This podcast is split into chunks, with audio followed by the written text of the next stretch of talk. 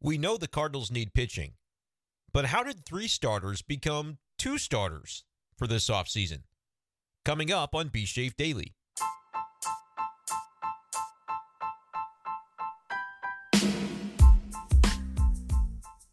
What's going on, everybody, and welcome in to this edition of B Schaeff Daily.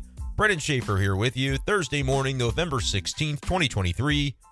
Some St. Louis Cardinals talk on tap as we've spent the last couple of days poring over the roster moves that the Cardinals have made this week and the ones that may still yet be to come. Friday being the non tender deadline, so we'll see if any action is drummed up from that. But today on Thursday, we're going to dive back into the main topic of the offseason that we want to continue to be hitting hard, and that is how the Cardinals are going to fix this starting rotation. And I want to dive into some comments that John Mozeliak made that we haven't gotten to in full just yet. It was back at the GM meetings a week or so ago, and you may have seen reporters putting this into some of their articles, the folks that were out there in Scottsdale, Arizona at the GM meetings. I know MLB.com, The Athletic, the Post Dispatch had reporters out there. And Mozeliak seems to have done a little bit of sleight of hand. And we've talked about this kind of coming down the pike for some time. But going from, hey, we're going to get three starters, we know we need three starters too, well, we need at least two starters. Or maybe two and a half starters. And it's like, wait a minute. How did that change? Why did that change? I think we can answer the why.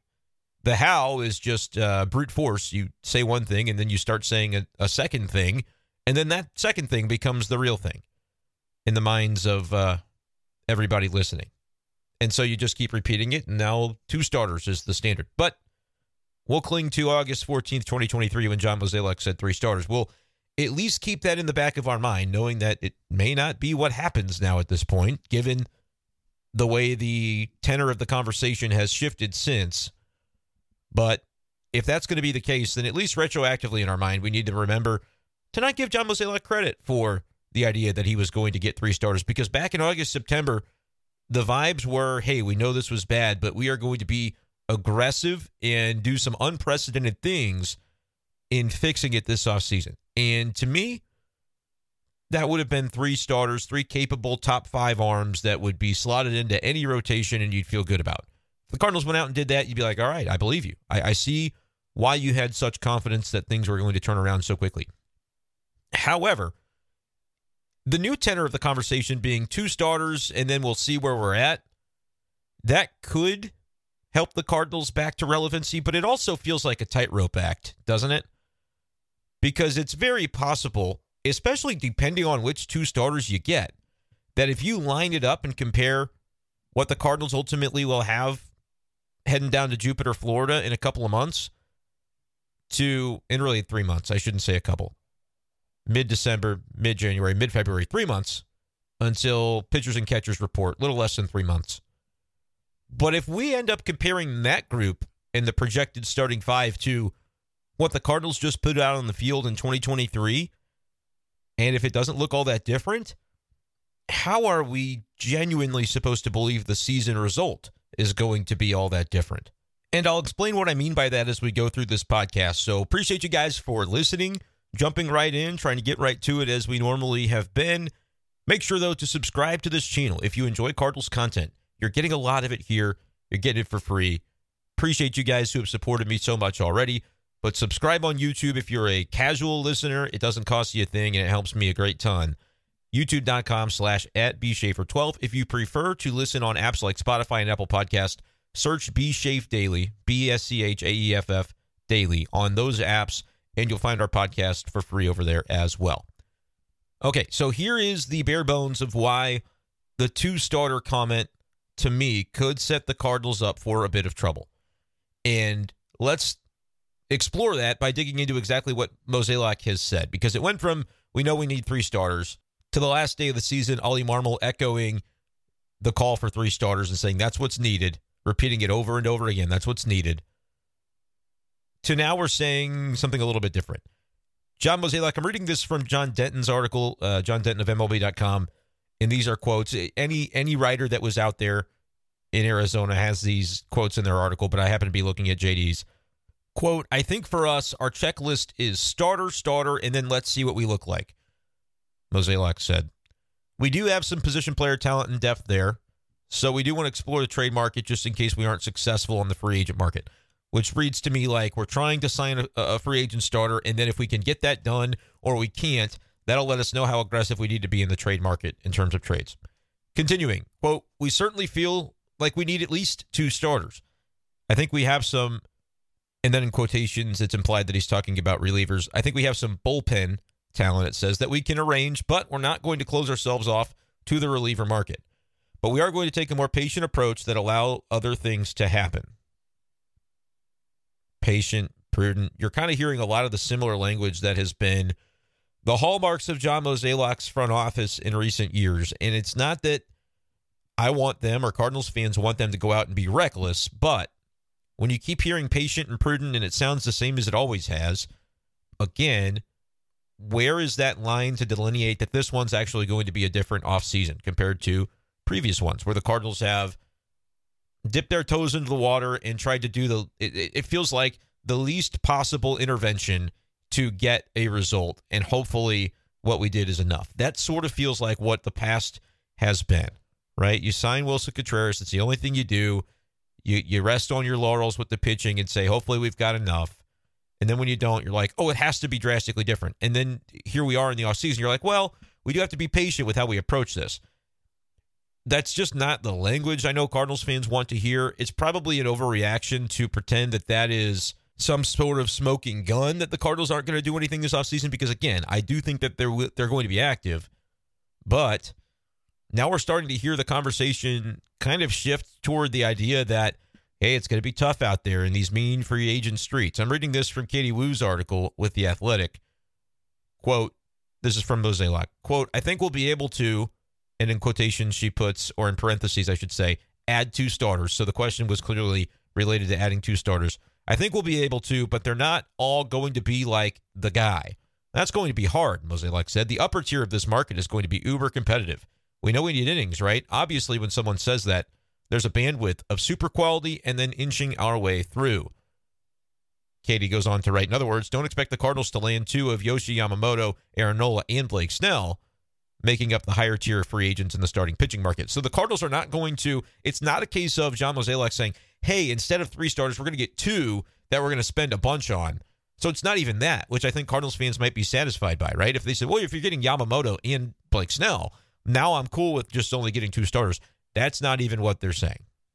With threats to our nation waiting around every corner, adaptability is more important than ever. When conditions change without notice, quick strategic thinking is crucial. And with obstacles consistently impending, determination is essential in overcoming them. It's this willingness, decisiveness, and resilience that sets Marines apart. With our fighting spirit, we don't just fight battles, we win them. Marines are the constant our nation counts on to fight the unknown. And through adaptable problem solving, we do just that. Learn more at marines.com. They went from three starters to, eh, we're kind of going to get two, and they're not even going to necessarily be two good ones. And, you know, eh, we might not even get one from that upper tier of Yamamoto, Nola, Snell because, well, it's going to be really competitive up there. So, again, it's just kind of slowly walking back the initial optimism in the, the description of aggression until you're kind of like, well, man, what are you getting that's going to be different from last year? Because let's take a look at last year. Here's what's interesting to me. You have to evaluate the rotation not for what it was at the end of the season, but honestly for what it was before the trade deadline. Because that's the team that that tanked so hard, you were forced to then trade away at the deadline and not add.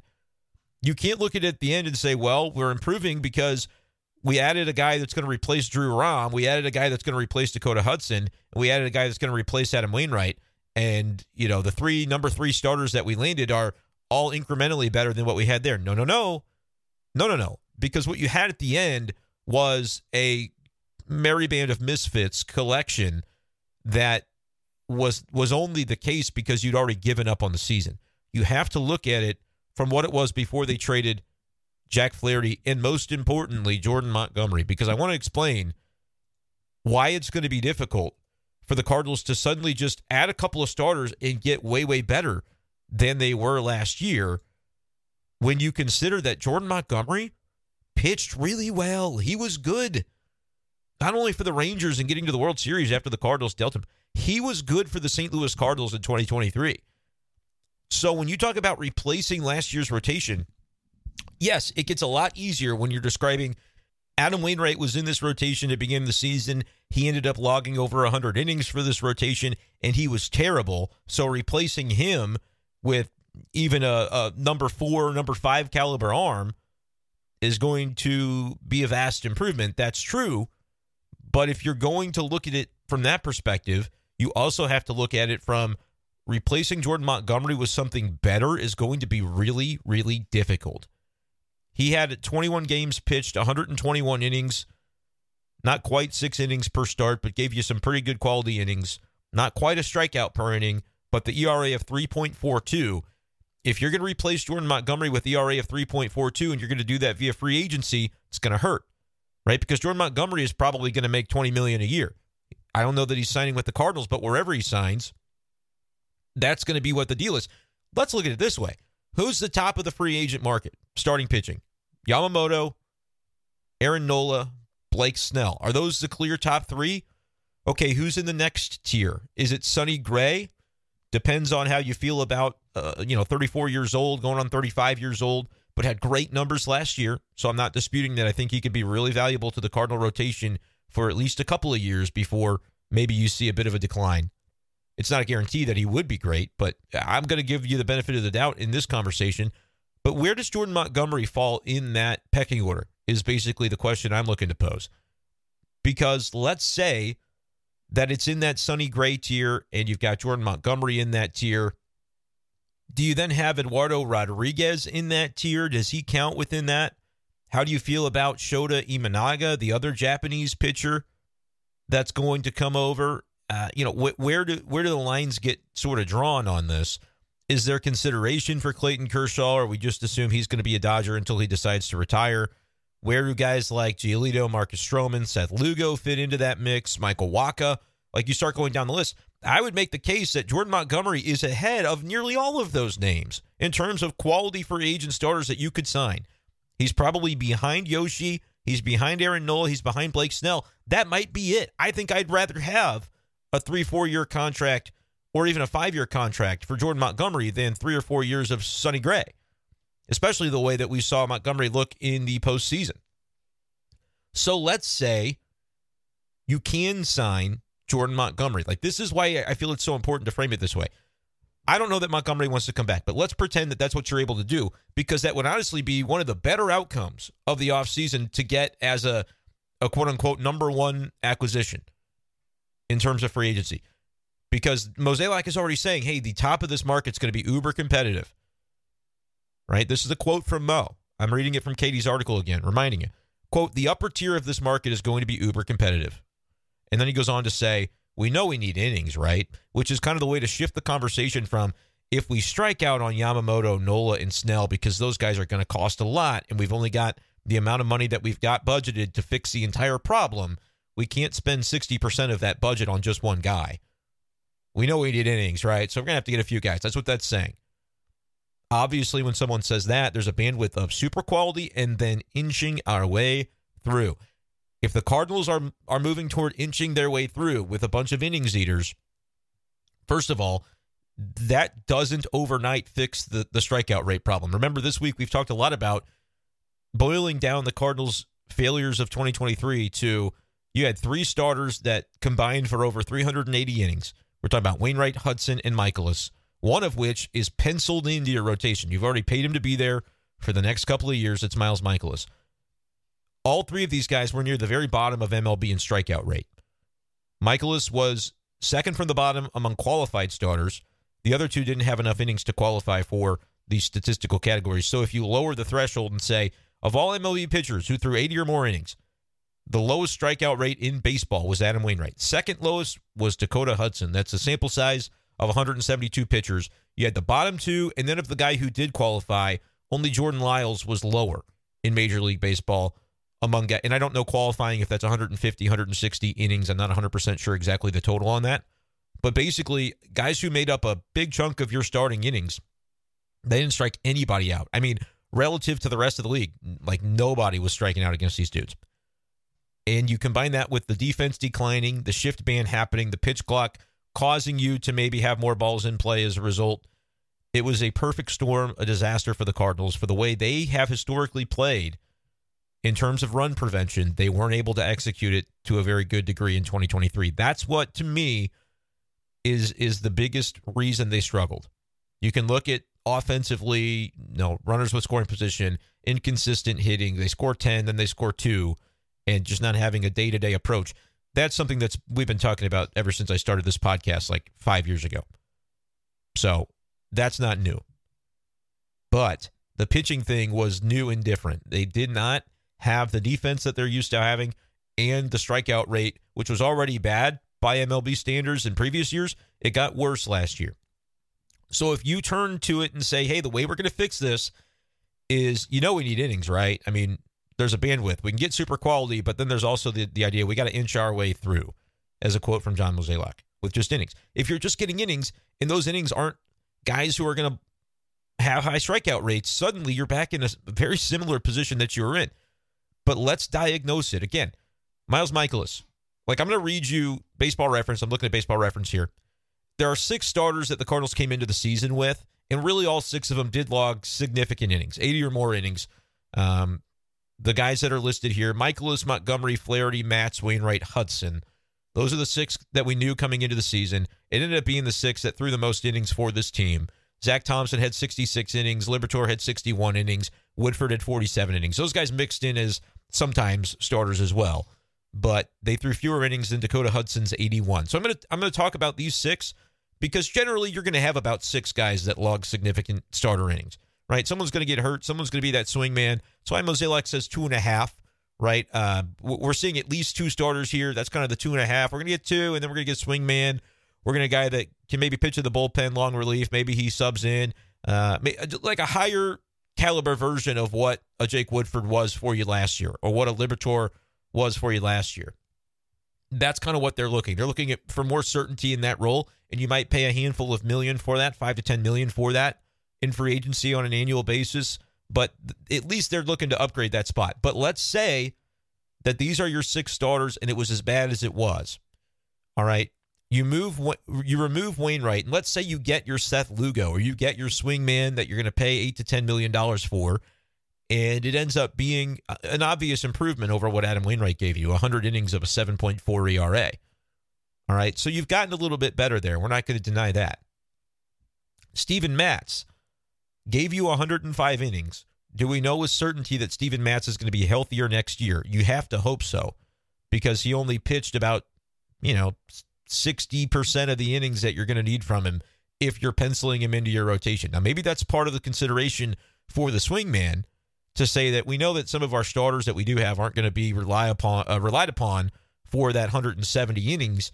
And so we have to be prepared to have other guys. Because last year you had Mikolas give you 200 innings, Montgomery give you 121. Now he would have given you 170 or whatever it was if he had stayed with the team. Same with Flaherty, who was at 109. But then Matz only gave you 100. Wainwright gave you 100. Hudson filled in for 81.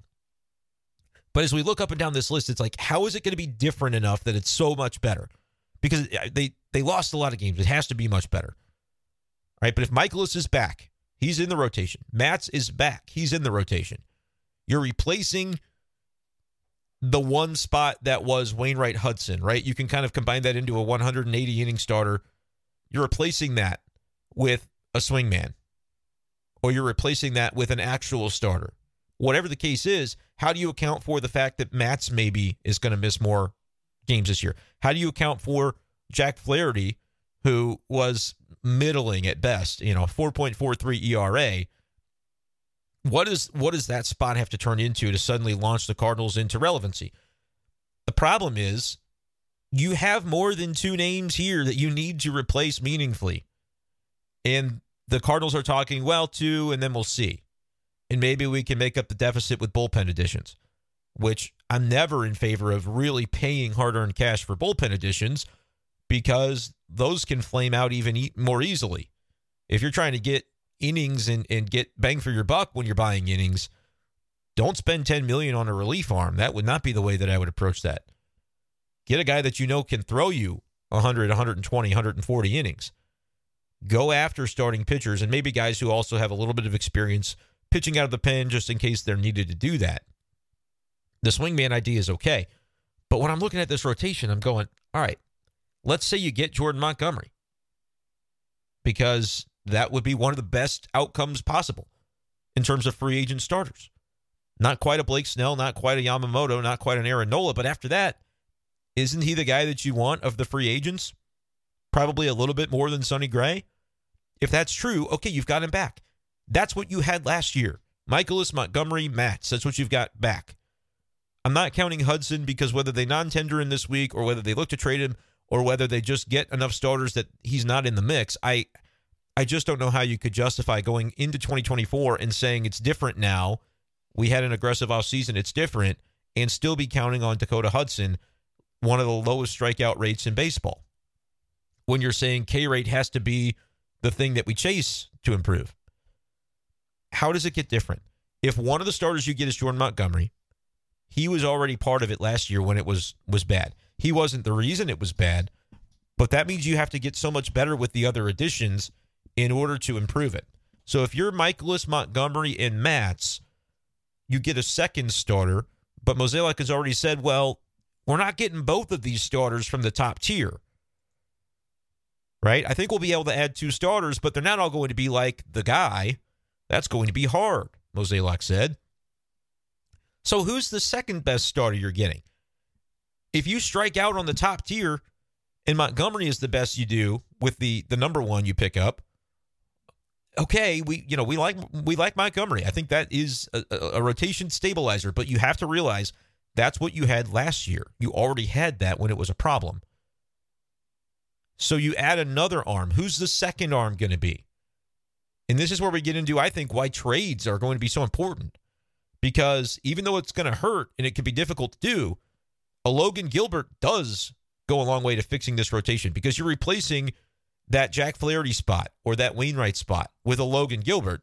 And suddenly you say that's an evident way that you've upgraded. Right? That's an evident way. So, Logan Gilbert, Dylan Cease. Even to me, Tyler Glasnow, which is a little riskier because he's only pitched 120 innings and that's like his career high. He's an injury prone pitcher. That's just the way he's been. But the stuff is real and the upside to potentially find an ace for one year on a bargain because I don't think he'll cost as much via trade as some of those other guys. He's going to be owed a lot of financial resources, but that's just for one year. I think you can look the other way on it. Even if that rises your payroll above your projected budget, you need to be willing to do that or you're not serious about winning. That's the reality. Right? Don't don't say we really wanted to be aggressive and then you don't aren't willing to just pay a little bit more money to a player for 1 year just to make sure you're covered. It doesn't work I don't think for Tyler Glasnow to be the second guy you pick up. You can't get Sonny Gray and Tyler Glasnow and be like, "We're we did it." You can, but then you can quickly see how the innings might not be there. And I think the Cardinals realize that. Sonny Gray, 180 some odd innings. Hey, he's going to be reliable if he's healthy. Mikolas, he's going to give you the innings. W- will the quality be better than they, they were in 23? You hope so. Steven Matz, I think he'll be good if he's out there, but two years in a row, he's pitched partial seasons. So where do those innings come from? If you add Tyler Glasnow, are you doing so saying that's 180 innings of ace caliber pitching? Or are you more realistic and saying that's 120 innings of ace caliber pitching? And so we still have a deficit in the rotation if we go that route. That's, I think, why the Cardinals are going to be hard pressed to be convinced that Glasnow is the right answer because in their mind, you're spending 20 million on a guy, you're trading an Alec Burleson and a pitching prospect for a guy. That guy better be reliable or we're not wasting our time with it. Tyler Glasnow needs to be more of a luxury to the rotation, and I don't think the Cardinals are in a position – where they're going to be adept enough at navigating this market to be making luxury buys. That's the concern. Because again, they're they're describing some concern about their ability to navigate the top of the market. They're certainly not getting two guys from the top of the free agent market. If they can even get one, that's going to be a significant portion of the resources that they're comfortable spending. You almost need to get one better than Jordan Montgomery from that Yamamoto Nola Snell tier and Snell, I mean, he just won the NL Cy Young basically unanimously. He had a great season. but he also is a guy that historically hasn't given you quite as many innings. He breaks down at times. So if you put all your eggs in that basket and it costs you a significant portion of the money that you're willing to spend, there's there's risk there. I'm I'm in support of it. I think they need to sign one of those big 3 because you got to give yourself a chance at upside, right? It's it's difficult to imagine improving off of last year's rotation without getting one of these big additions right. Taking a gamble and being right that, that you have a Cy Young caliber guy at the top of your rotation because that allows everything else to be a little bit more ordinary and you still get away with it. You can have one Cy Young caliber arm and then some ordinary innings eaters like a Mikolas and maybe like somebody else that you pick up in free agency that's that's from a lower caliber tier and you can get away with that. But if your if your best ends up being Montgomery, which again is not to to diss Montgomery, it's just we know what that looks like already when Montgomery is the the Cardinals' best pitcher and you have kind of just a bunch of guys behind him, it looks like it did last year. Yes, you improve by improving on the Wainwright spot. But is it enough? And that's assuming they even get Montgomery, which, as I've described, may not happen. They may have to settle for Sonny Gray, which you could say, eh, Gray's just as good as Montgomery, maybe better in, in the short term. So that's fine. But you're still right back where you started last year with spots one, two, and three. Montgomery, Mikolas, Matz, because right now those would those would be the three. You know, Wainwright's gone, Hudson is around, but you really want to count him? And Flaherty is gone. So if it's Montgomery, what happens next? What are you adding behind that? Because if I go down this list of free agents, do you then sign an Eduardo Rodriguez, or is that going to be too expensive? Lucas Giolito, Marcus Stroman, Seth Lugo, Shota Imanaga, I think would be a really great target to go along with if they get a top guy. But I think this offseason, the more I look at it, only works, Michael Wacha. I think this offseason really only works if the Cardinals sign somebody from the top six, I'm going to call it, or the top five. This list I'm looking at has uh, Shohei Ohtani on the list, and he's not going to pitch this year. So I'm, and the Cardinals aren't signing him. So I won't count him. Yamamoto, Nola, Snell, Montgomery, Gray. You need one of them. You need one of them at a minimum. And then if you get one of them, you give yourself a fighting chance. But I think if it's Gray or Montgomery, you still have a long way to go to be able to convince anybody that you're going to be better than you were last year because by putting Montgomery or Gray into this rotation, it's just like having Montgomery again, like you just did when it was rough. So you're going to be counting on a better Mikolas and a, and a more, uh, I'm not going to say consistent, just more innings from Steven Matz. You need the same amount of innings from Mikolas, but more quality. You need the same level of performance from Matz, which was an ERA under four. He had like a 3.8 ERA by the end of the season. But you need that in another 50, 60 inning dose. You need more from him in terms of volume. All right. So those are already two ifs. Because last year the whole problem was coming into the season, we looked at the all the question marks in the rotation. We're like, man, that's a lot of ifs. Right now, we're describing a scenario where you still have a same or at least very similar number of ifs because we have a Montgomery or a Gray, which we're counting as not not being an if, which nothing is guaranteed. But if you spend that kind of money, it just needs to work. If whoever you sign in for agency doesn't pitch well, you're screwed. I mean that. I think that's kind of going to be a given. You have to get these decisions right, which is incumbent upon the front office. Is it easy? I never said it was easy, but it's what has to happen. like you, you, everybody else is trying to do the same thing. Win. Only a handful of teams are, are really going to succeed in that. 12 teams or whatever are going to make the playoffs. You want to be one of them you have to get these decisions right in order to be one of those teams. So you make the decision on free agency and you get that right. We're going to count that. Mikolas being the same as he was, is not going to have the impact that I think it's needed to be better. So he's at least got to lower that ERA by a half a run and get back down to 3.9 or 4.0. Same number of innings. So that means he's got to stay healthy. Steven Matz, do exactly what you did, but stay healthy and, and do it for longer. All right, so now we've got three spots of the rotation that you feel okay about. But for spots four and five, we've already acknowledged that Mozeliak is saying, yeah, we can't dip twice into the top tier of this market. So who's the second guy? The answer is at some point. Again, if we're going to say it is going to be different and better, at some point you have to let go of what you have on the position player side. And maybe in terms of pitching prospects, guys that are maybes, but they have enough cachet right now to be thrown into a package and turned into a guy that's much more than a maybe, you got to make that hard trade. And I wouldn't trade Brendan Donovan. I've talked about the reasons why. I think he's huge as a, a spark plug to to lead off this lineup. I think his flexibility is important. I think his second base defense is important. I think his leadership in the clubhouse is important. All that being said, love Nolan Gorman. If he's got the trade value that that we think he might based on on paper 40 home run potential, young slugger from the left side of the plate, plays fine enough defense on the infield. Like that could have a lot of trade value. You have to use that player or or other players. Like again, if you want to reorient the, the, the lineup differently, don't trade Nolan Gorman. I'm not trying to get rid of Nolan Gorman. It's just a necessity to trade somebody that you value from the position player side. Maybe it's Ivan Herrera. Could he could he centerpiece a package for Dylan Cease that goes with some really talented young pitching? Would you trade Herrera and Tink Hence for Cease? I don't even know if you would. I don't even know if that gets it done. I think that would be a preference of the Cardinals to trade from catcher since they have already allocated resources the way they want to at catcher with Contreras and, and spending money on him. Maybe that's the way you get that done. I just don't know if it's realistic. Do you get Gilbert that way? Probably not. Gilbert, you know, they don't even want to trade Gilbert. Could you now? I don't know what Seattle needs as far as a catcher. Um, you know, it's kind of Cal Raleigh is is spends time as their catcher. Taking a look at the the depth chart, like does catcher move the needle? For for a lot of teams, it typically doesn't. Cal Raleigh looks to be the only catcher on their their forty man right now, but you know, would they trade a Bryan Woo or a Bryce Miller or an Emerson Hancock? And is that enough if you're the Cardinals to say that that's someone that we're going to rely upon in our rotation, a young a young pitcher. They don't want to trade Gilbert because he's clearly like already a top of the rotation type of arm. But maybe the Cardinals have to take a chance on him, maybe. But the maybe is better than the maybes they have in their system, so they're going to trade Ivan Herrera and a prospect for one of those secondary Mariners starters, and maybe that's the deal you make for a controllable arm.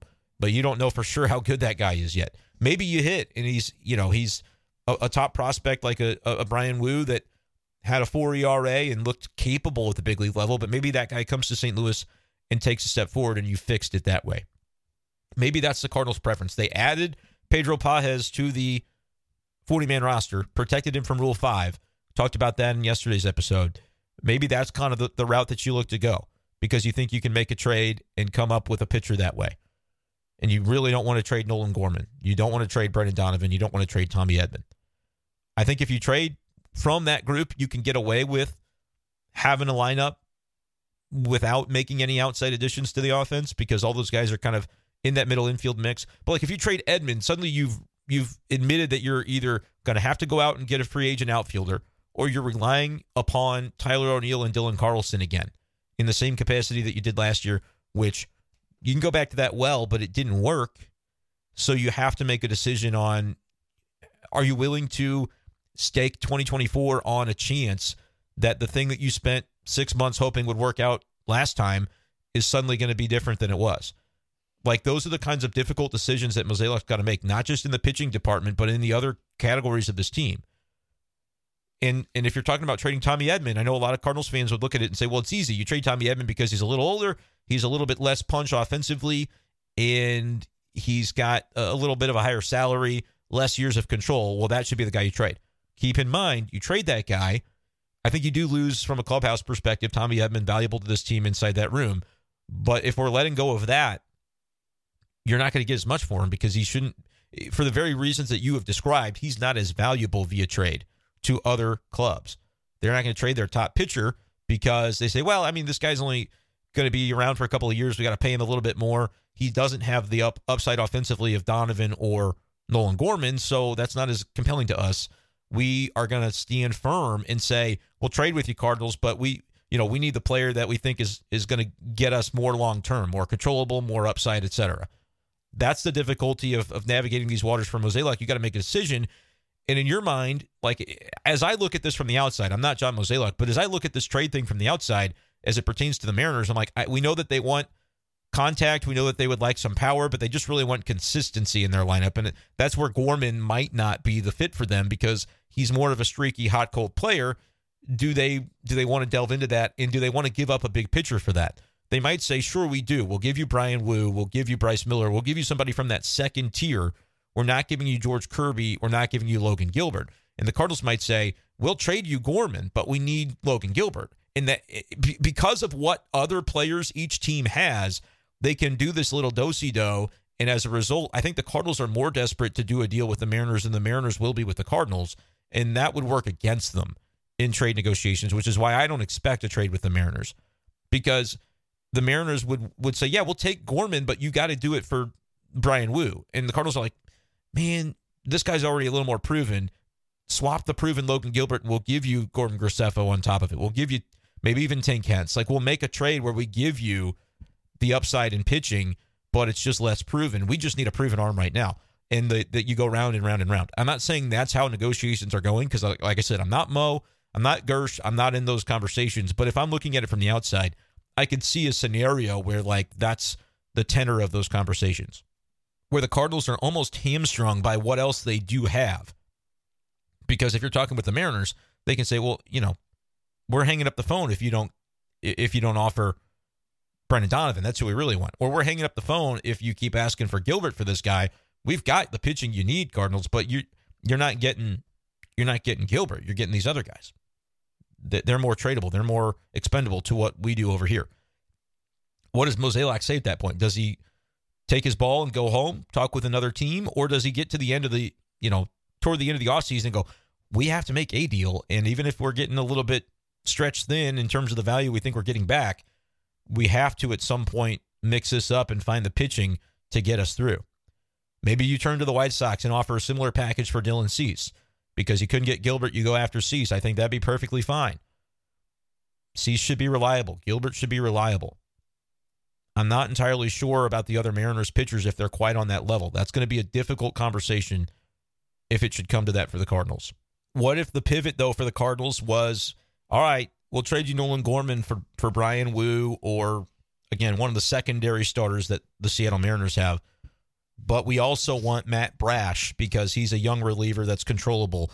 Would you trade Gorman and a, a pitcher, whether it's Graceffo or somebody that you consider a little more uh, a little lower in the pecking order? Would you trade that package for Bryan Woo and Matt Brash? See, that gets a little more interesting because you're able to cover some of those innings even if it's not just starter innings. Matt Brash is a guy who's very interesting. I brought his name up before. I don't know that the Mariners are looking to trade him. I don't know that the Mariners are looking to trade any of these guys, but we know what they want. They want to improve offensively. The Cardinals want to improve with their pitching, and so round and round you go. Matt Brash pitched in his age 25 year old season. He doesn't turn 26 until May.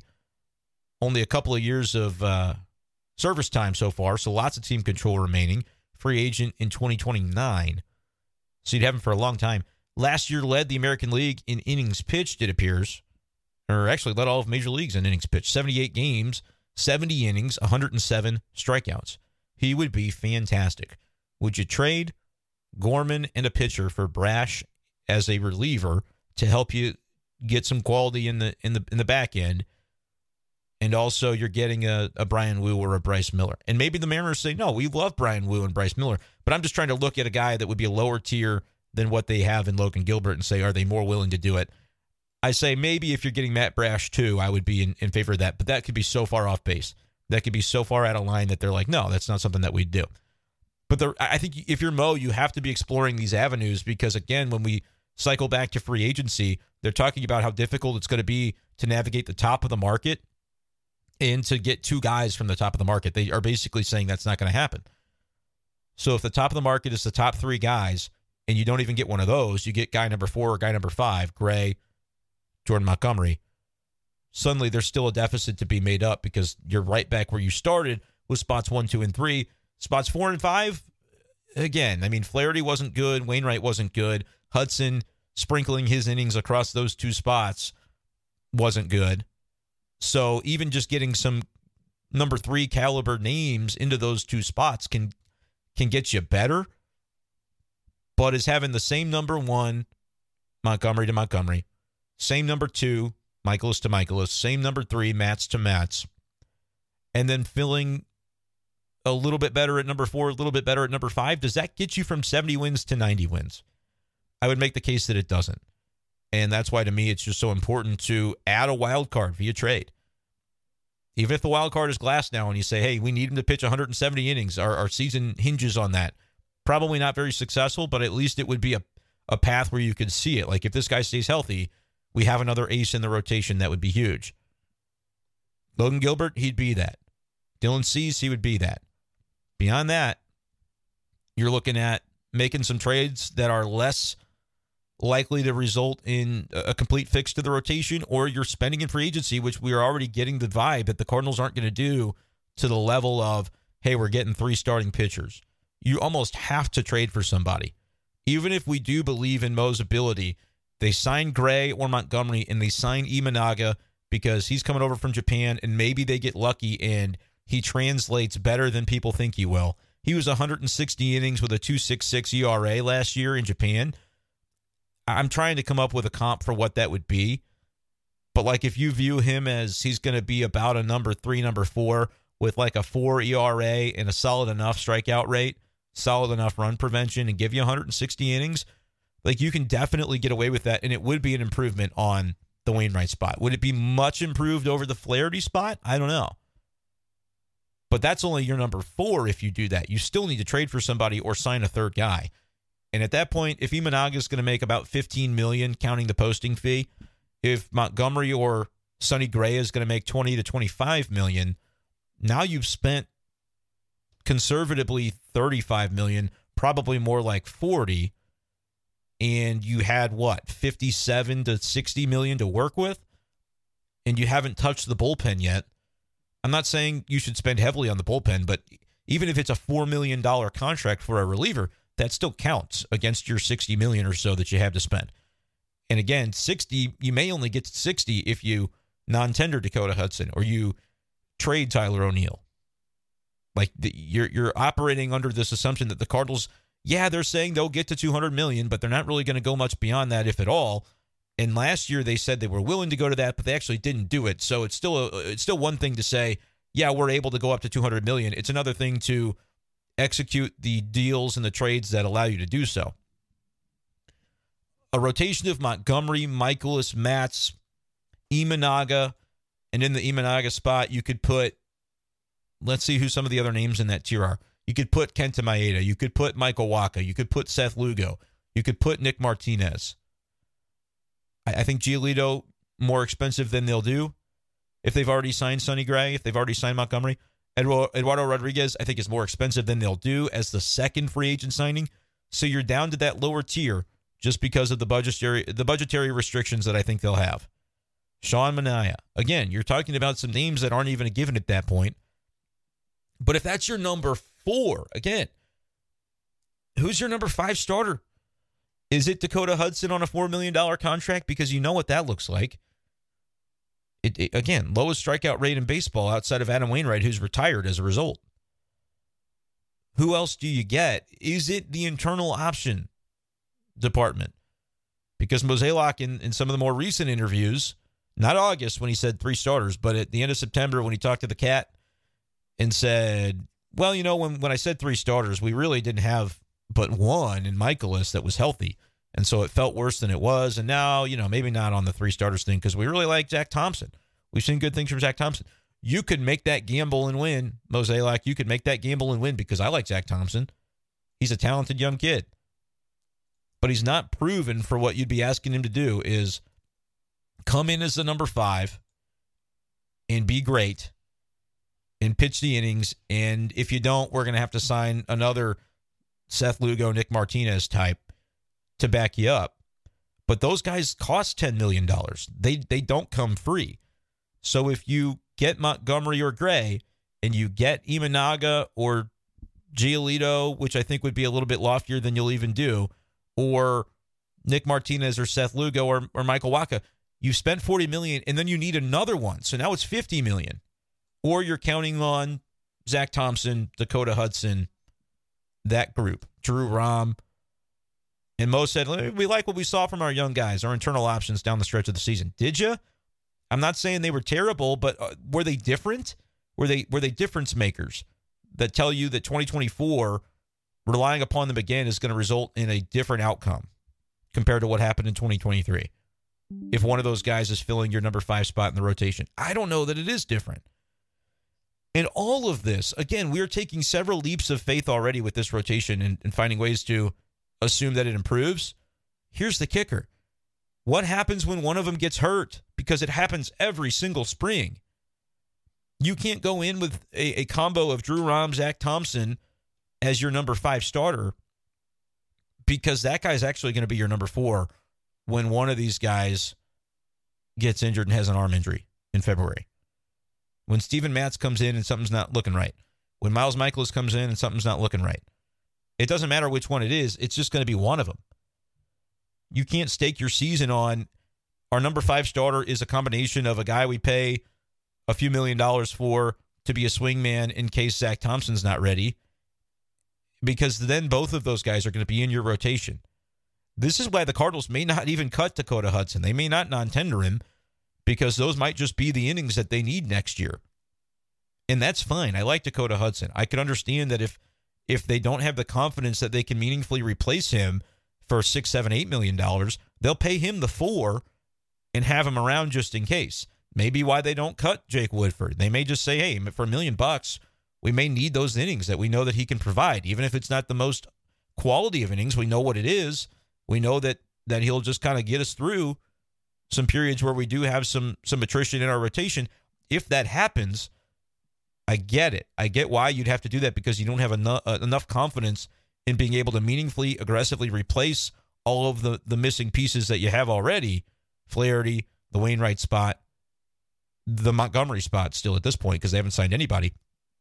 So you, you're not ready on Friday, November 17th, to take more of your pitching depth away with the belief that yeah, this four million to Hudson, this million dollars to Woodford, we're going to sign somebody else that's a little better for that five million. Maybe we have to spend eight or nine million on that guy, but it's going to improve our team.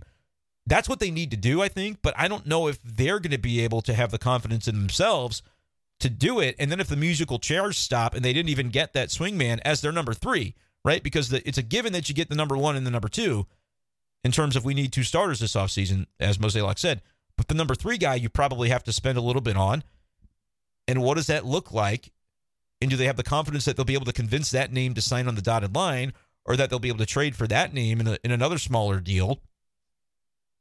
Will they have that confidence by tomorrow when they have to decide whether to tender a contract to Dakota? If you bring him back, you bring him back. But is it going to be different?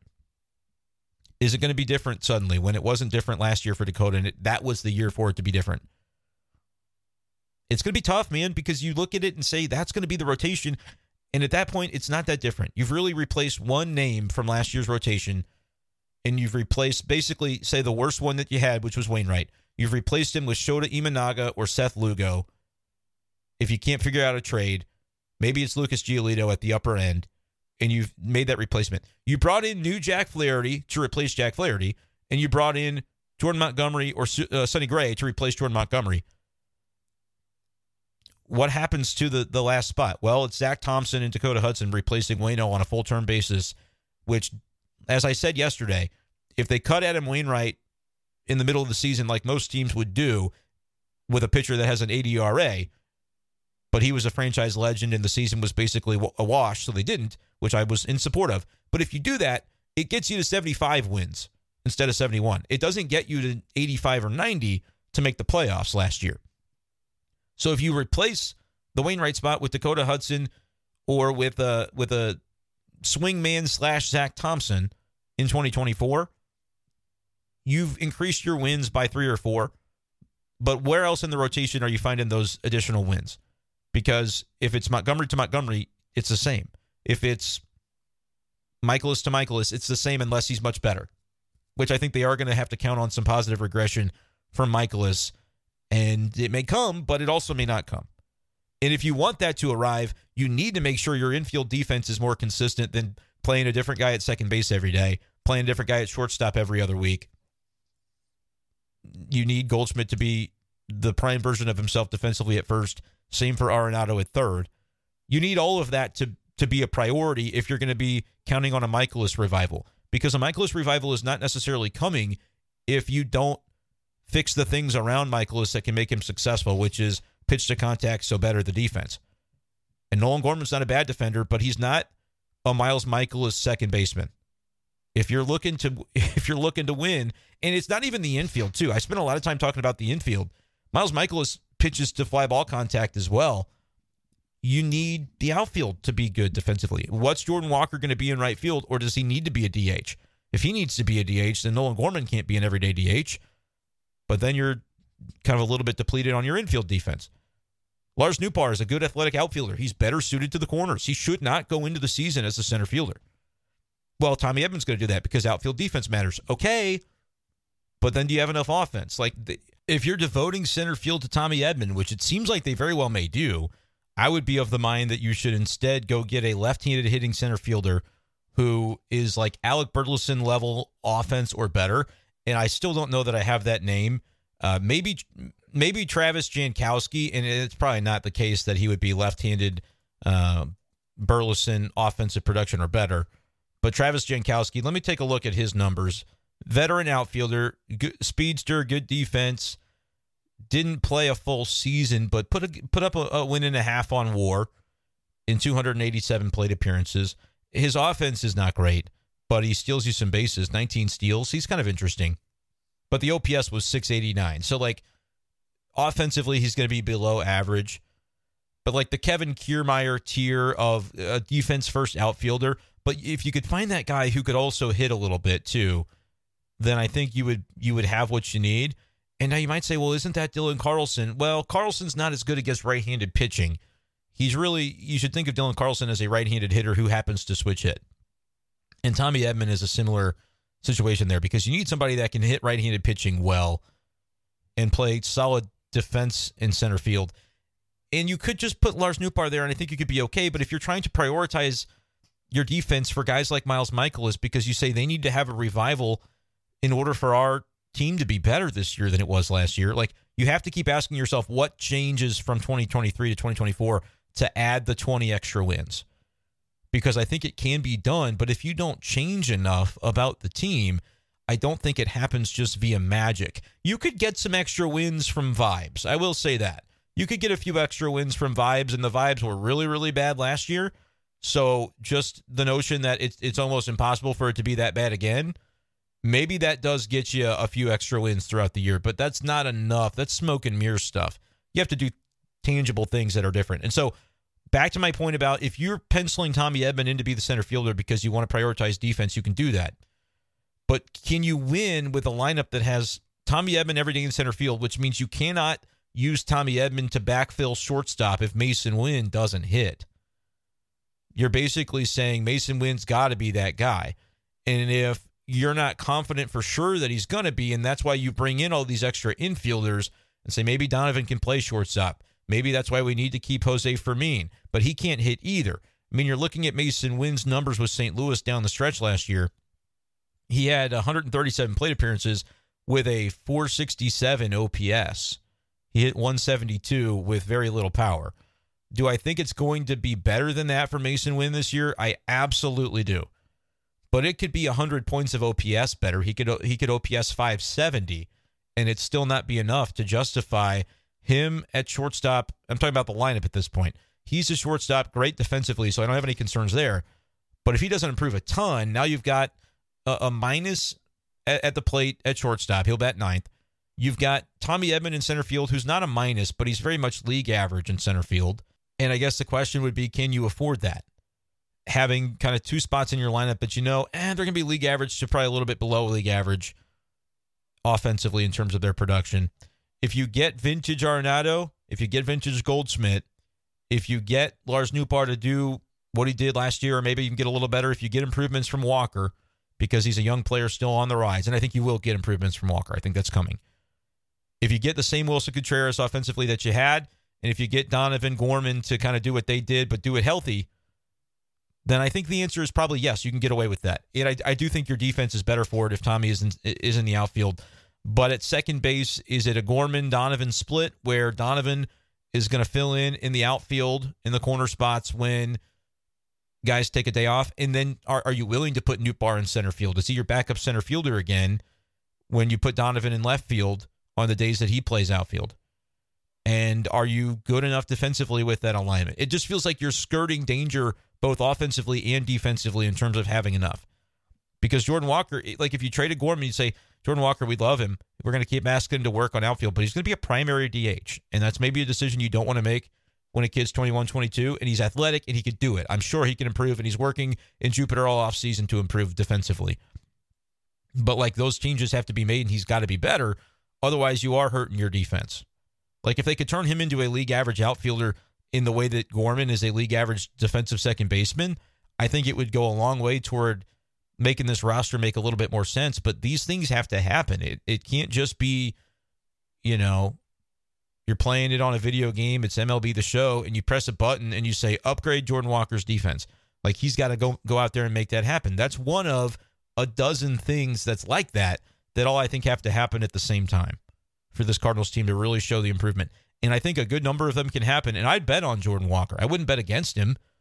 You know, that kid is uh, is out of this world talented and out of this world driven and motivated. But the things do have to happen. But if you can get that, if you can get the defense that makes a little bit more sense, and I do think part of that is not just get different players, but it is incumbent a little bit on the front office and on Oli Marmol to recognize last year we took it too far. We took it too far with having guys play different positions every day. It's not fair and it's not to the benefit of the team. Have a little bit of flexibility, but don't don't ask everybody to be everything to everyone. You need to have a little bit of concreteness to your defense so that guys know what to expect. It's a balance because I do think too much depth was a problem with the outfield. You had too many. You have to pare that down a little bit. Have enough that you still have depth, but pare it down a little bit. I think in the in the middle infield you can make a similar case. You got to decide what Tommy Edman is and what he wants to be, what you want him to be for your team, in order to get the most out of Tommy Edman. Of all the players they have, he and Donovan are the most capable of just playing anywhere and doing anything, and they won't they won't say no. But you can also look at the numbers and go, man, when Tommy Edman, a former Gold Glover at second base, was asked to go play second all of a sudden when DeJong came back, it was a he he didn't look quite right at first. He made some key errors that cost you games it's not Tommy Edman's fault to me. I think you have to put players in the best position to succeed and don't take for granted a guy's ability to be flexible and, and, and to just be plugged in anywhere. Use it, but use it sparingly. Use it productively. I think would be the the ask that I would have of the Cardinals to better the team.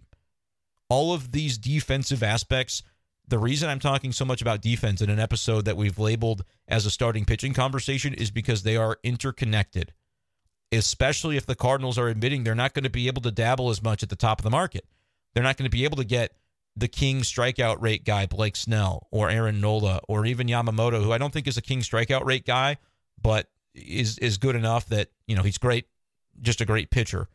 But if you can't get those guys, that's going to make it even more difficult and put more pressure on you to have a better defense than you had last year.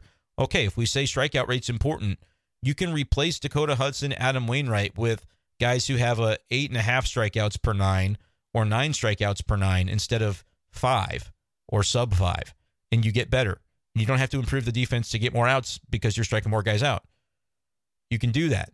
Is it enough? Or do you also need to say we should prioritize the defense too, which means maybe trading one of your most talented and valuable assets in a guy like Gorman, which I, I hate to say it all the time because then it feels like I'm advocating for it.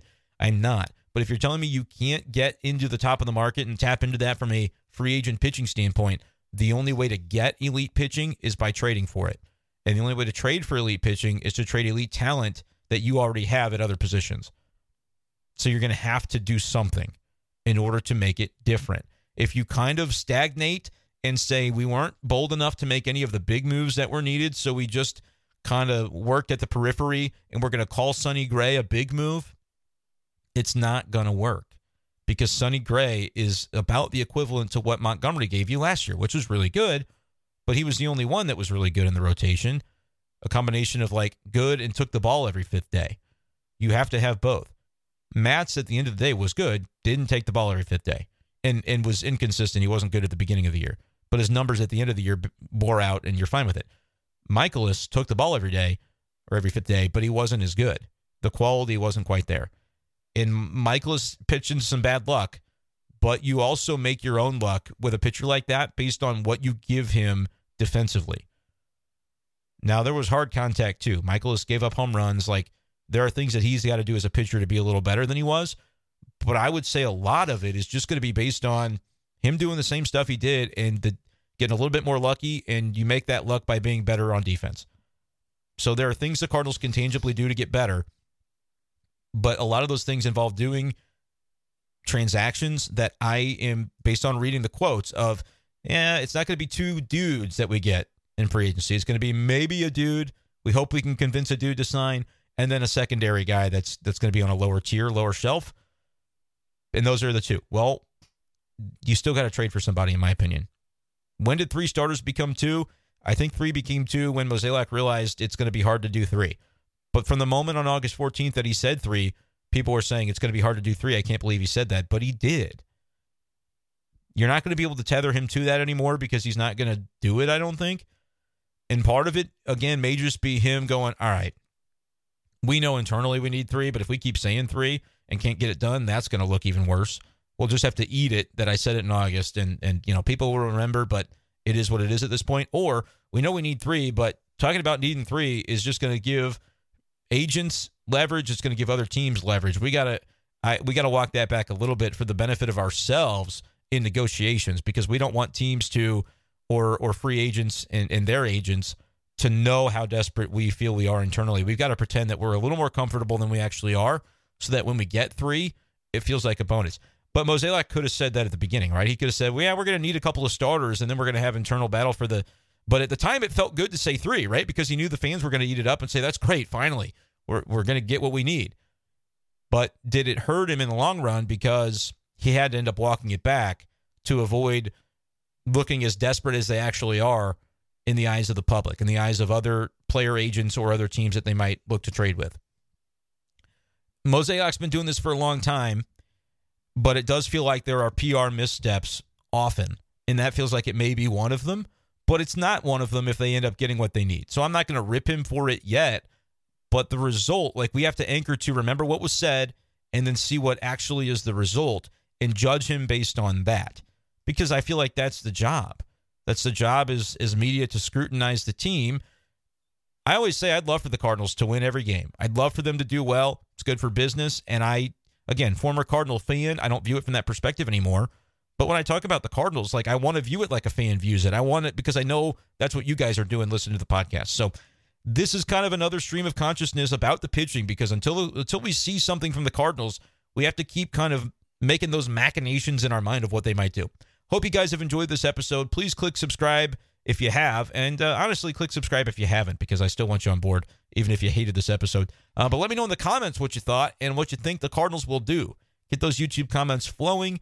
Like this video and make sure you are subscribed to not miss all future videos as it pertains to the St. Louis Cardinals offseason and the upcoming campaign. Thank you guys so much for listening. That's going to do it for this edition of the show, and we'll talk to you next time on B Schaeff Daily. Peace.